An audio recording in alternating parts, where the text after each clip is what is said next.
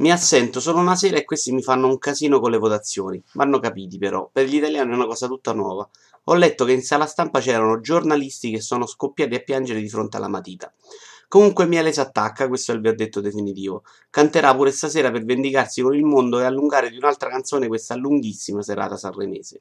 Nell'anteprima c'era un Mollica andato chiaramente a male e controllate le scadenze Cazzarola.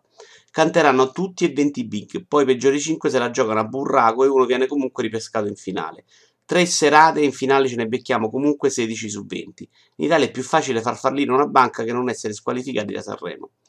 Si inizia con i quattro giovani. Einstein avrà pure previsto le onde gravitazionali con un sacco d'anticipo, ma con 24 canzoni in gara, più miele, più ospite, io dico che non andiamo a dormire prima delle 2 del mattino. Mahmood lo sento per la prima volta e non mi piace. Gabbani invece è perfetto per arrivare secondo dopo Chiara dello Jacopo.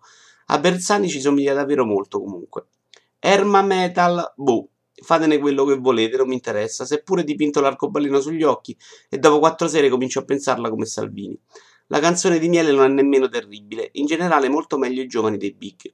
Annalisa la voce ce l'ha, è negabile, ma continuano a arrivarmi nulla di questo diluvio universale. E di mio le odio tutte le canzoni che nemmeno si capisce di cosa parlino. La Raffaele sfodera finalmente Belen, un suo classico, e c'è da dire che Ryan ha trovato un bel modo per risparmiare sui conduttori. Lancia gli zero assoluto che tutti criticano, ma che sentiremo parecchio a radio, a mio avviso. Uno dei due deve avere problemi di mal di testa, però continuano a cantare pianissimo. Nuova gag alla scala per Garco, non gli riesce di leggere otto parole una dietro l'altra e insistono con le prove d'attore impegnato. Rocco Ante invita i giovani a svegliarsi, ma doveva dirlo prima degli zero assoluto. Sono per le condanne severe, ma a me Rocco Ante sembra una punizione sufficiente per tutti i camorristi. Irene Fornaciari canta una lagna di merda, lasciatemelo dire.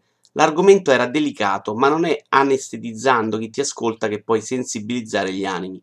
La Ghenea proprio pessima, credo fosse l'unica al mondo capace di, di far sembrare spigliato Gabriel Carco. Caccamo e Iurato potrebbero anche vincere, ma alla loro canzone manca un ritornello davvero forte e due cantanti carismatici. Ruggeri non riesco a percularlo, pure se si veste e si atteggia come uno più giovane di 40 anni.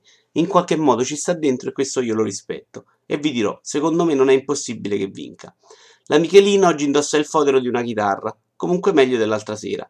Gli Eli continuano a fare cabaret, ma sanno pure suonare, non si può certo dire di chiunque all'Ariston. Una canzone con solo il ritornello farebbe di Neck un cantante vero, sapete? Indossano maschere per prendere in giro liftati e poi arriva Patti Bravo che a tal proposito si prende per il culo da sola.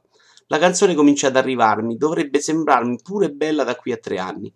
L'abito che indossa è talmente brutto che pure la Michelina si vergognerebbe a indossarlo. Brignano non azzarda ma porta a casa il suo e 600 milioni di euro temo. Io non impazzisco per lui, ma è uno che si impegna sempre tantissimo. Poi diventa insopportabile quando vira al commovente. Due palle che i miei testicoli hanno cominciato a guardare Fargo nell'altra stanza. Bernabé indossa gli avanzi dell'abito di Bravo. La canzone è insopportabile, ma il ritornello sembra fatto apposta per ammorbarci in eterno durante gli spot della team. Neffa continua a piacermi, ma pare che io sia l'unico in Italia. C'è gente che spende soldi per votare Scano e questo poveretto sembra che sia saremo solo per stuprare vecchie. Certo, lo togli dal video e la canzone migliora un sacco, ma non potete fargliene una colpa.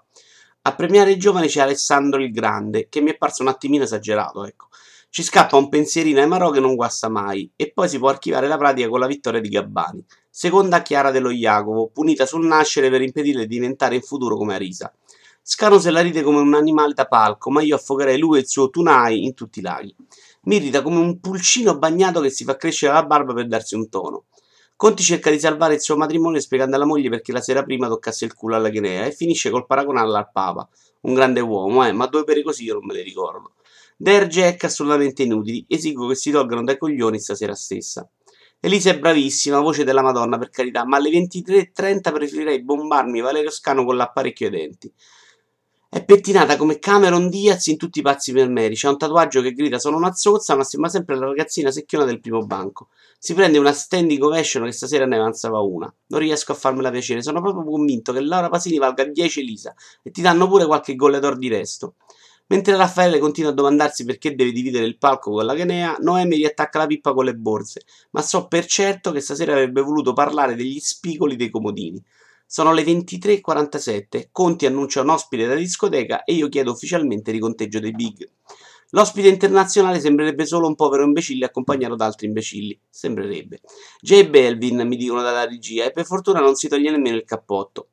Nuova iniezione dei coniugi Salamoia, un paio di battute buone in mezzo a 5 minuti di stupidaggine per il grande pubblico. La madre di Carco ha degli zigomi più imponenti di quelli del figlio. È proprio lui a presentare gli stadio, ma stavolta prova l'espressione scazzatissimo. La canzone degli stadio potenzialmente poteva fare il botto e poi farlo di nuovo, ma c'è qualcosa che non funziona al meglio. Sembra costruita a tavolino, non vissuta. Arisa fa la zoccoletta, canta ancora bene e io dico che si porta a casa la vittoria. Alle 24.12 tocca a Lorenzo Fragola. Da oggi in poi verrà usato al posto dell'uomo nero. Andare a dormire, bambino, giuro che ve lo faccio sentire. Io comunque di lui apprezzo lo stile elegante di uno che è già pronto a cambiare mestiere. Gracco continua a chiederci cosa ci fa in bagno, ma dopo quattro sere forse è bene che chiami un dottore per curarsi la diarrea. Sono davvero molto stanco. In lontananza mi pare di ascoltare Morgan cantare bene. Oppure era un cactus, vallo a sapere. Lui è proprio convinto di saper cantare comunque, l'ho capito al dopo festival. Ci vorranno secoli prima che la scienza riesca a capire perché i suoi amici non lo avvertano. Dolce Nera deve nascondere un pochino le smorfie o farsi curare le emorroidi. Non si avvicinerà nemmeno al podio. Clementino prova a ripetere il successo di Polanca parlando degli immigrati, solo che stavolta stanno meglio loro di noi che siamo rimasti. Casma presenta il nuovo film con Papaleo cantando una lacrima sul viso. Dicono anche delle cose, ma la che ne è senza mutante, sti cazzi di loro e del cinema tutto. Lost Frequencies è un DJ bravissimo, ma dovevano spiegargli che per rianimare l'Ariston servirebbe piuttosto Gesù Cristo. Rischiano Der Jack, Neffa, Zero Salute, Rene Formiciale e Morgan. Domani sapremo chi ci ritroveremo tra le palle in finale.